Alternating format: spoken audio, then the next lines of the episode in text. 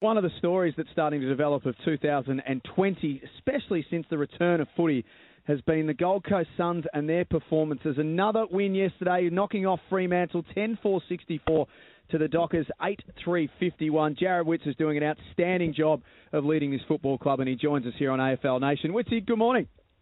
Good morning, guys. Thank you. Thanks for having us. Hey, well done. Winners list once again, and, and a performance where you were in control for a lot of the game.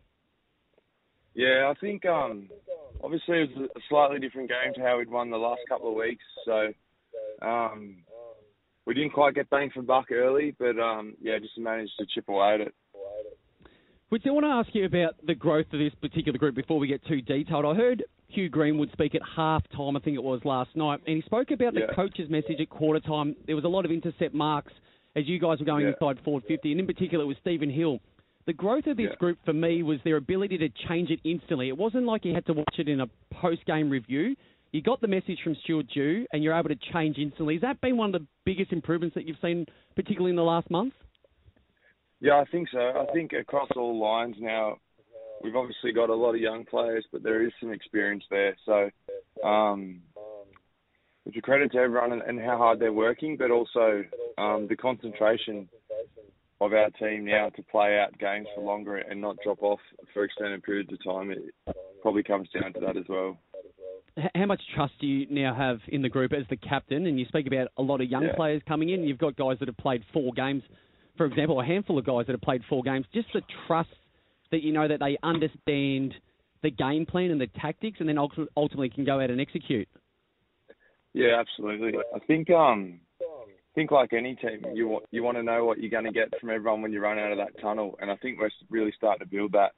Um, guys have got pretty clear roles, and, we're executing them as best we can at the moment. So I think last night did show we've got a, a bit to work on still, but you're right. We we can walk out of that change room now knowing what we're going to get from everyone. What do you What do you need to work on? I mean, I watched that game last night, and I thought you guys Yeah. were superb. I actually thought you were in control a lot more than what Mm. the final score was, and particularly at half time. Yeah. As you walk away from that game and reviewing it this morning, what is that? What do you need to work on? Yeah, I think so. Obviously, well, it starts in the contest for us. That that's that's where it is for most teams. But I don't think we moved the ball as well as we had in the last couple of weeks. Before that, getting the ball offline. Uh, we spoke about we kicked it into their defence a lot.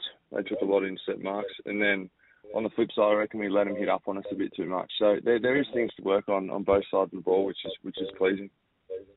Jarrod Witts joining us here on AFL Nation. Thought Brandon Ellis was really good for you last night. Wittsy, what's he brought to the club? He obviously brings premiership credentials and comes from one of the, the best teams of the last five years. But what are, what are his attributes that he's been able to put into the team this year?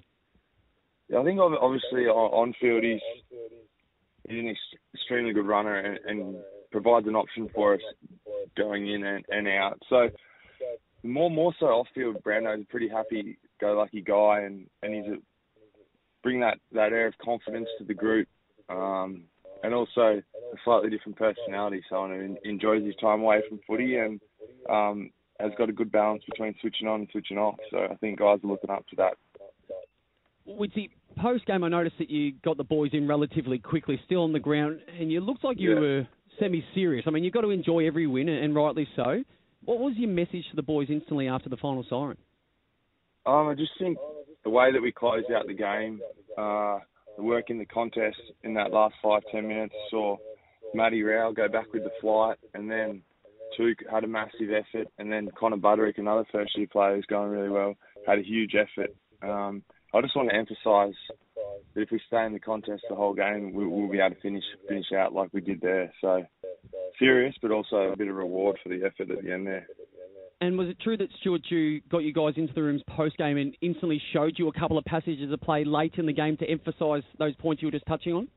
Yeah, pretty much. Yeah, so we went back in and and watched the last two minutes and just the multiple efforts that guys showed just to put a bit of delay on the ball. So it was it was really good. It was a really good finish for us. Wittsy, before we let you go, we know you've got recovery and, and all that sort of stuff to do today. Have you been given much communication in terms of what it m- might look like beyond the next couple of weeks? Do you know if you'll stay in Queensland? Could you potentially be on the move? Do you know what that all looks like yet? Nah, not too sure to be honest. we'll just take it as it comes. I think that's actually been a positive for us too. You can't really look further ahead than, than one or two weeks. So um, we're taking that in our stride, and we'll just play where we we get told to go. Really. Uh, and and keep keep playing the footy the way you're playing right now. It's been great to see. Well done, and thanks for joining us today. No, no worries, guys. Thank you very much for having me. Jarrod's co-captain of the Gold Coast Suns.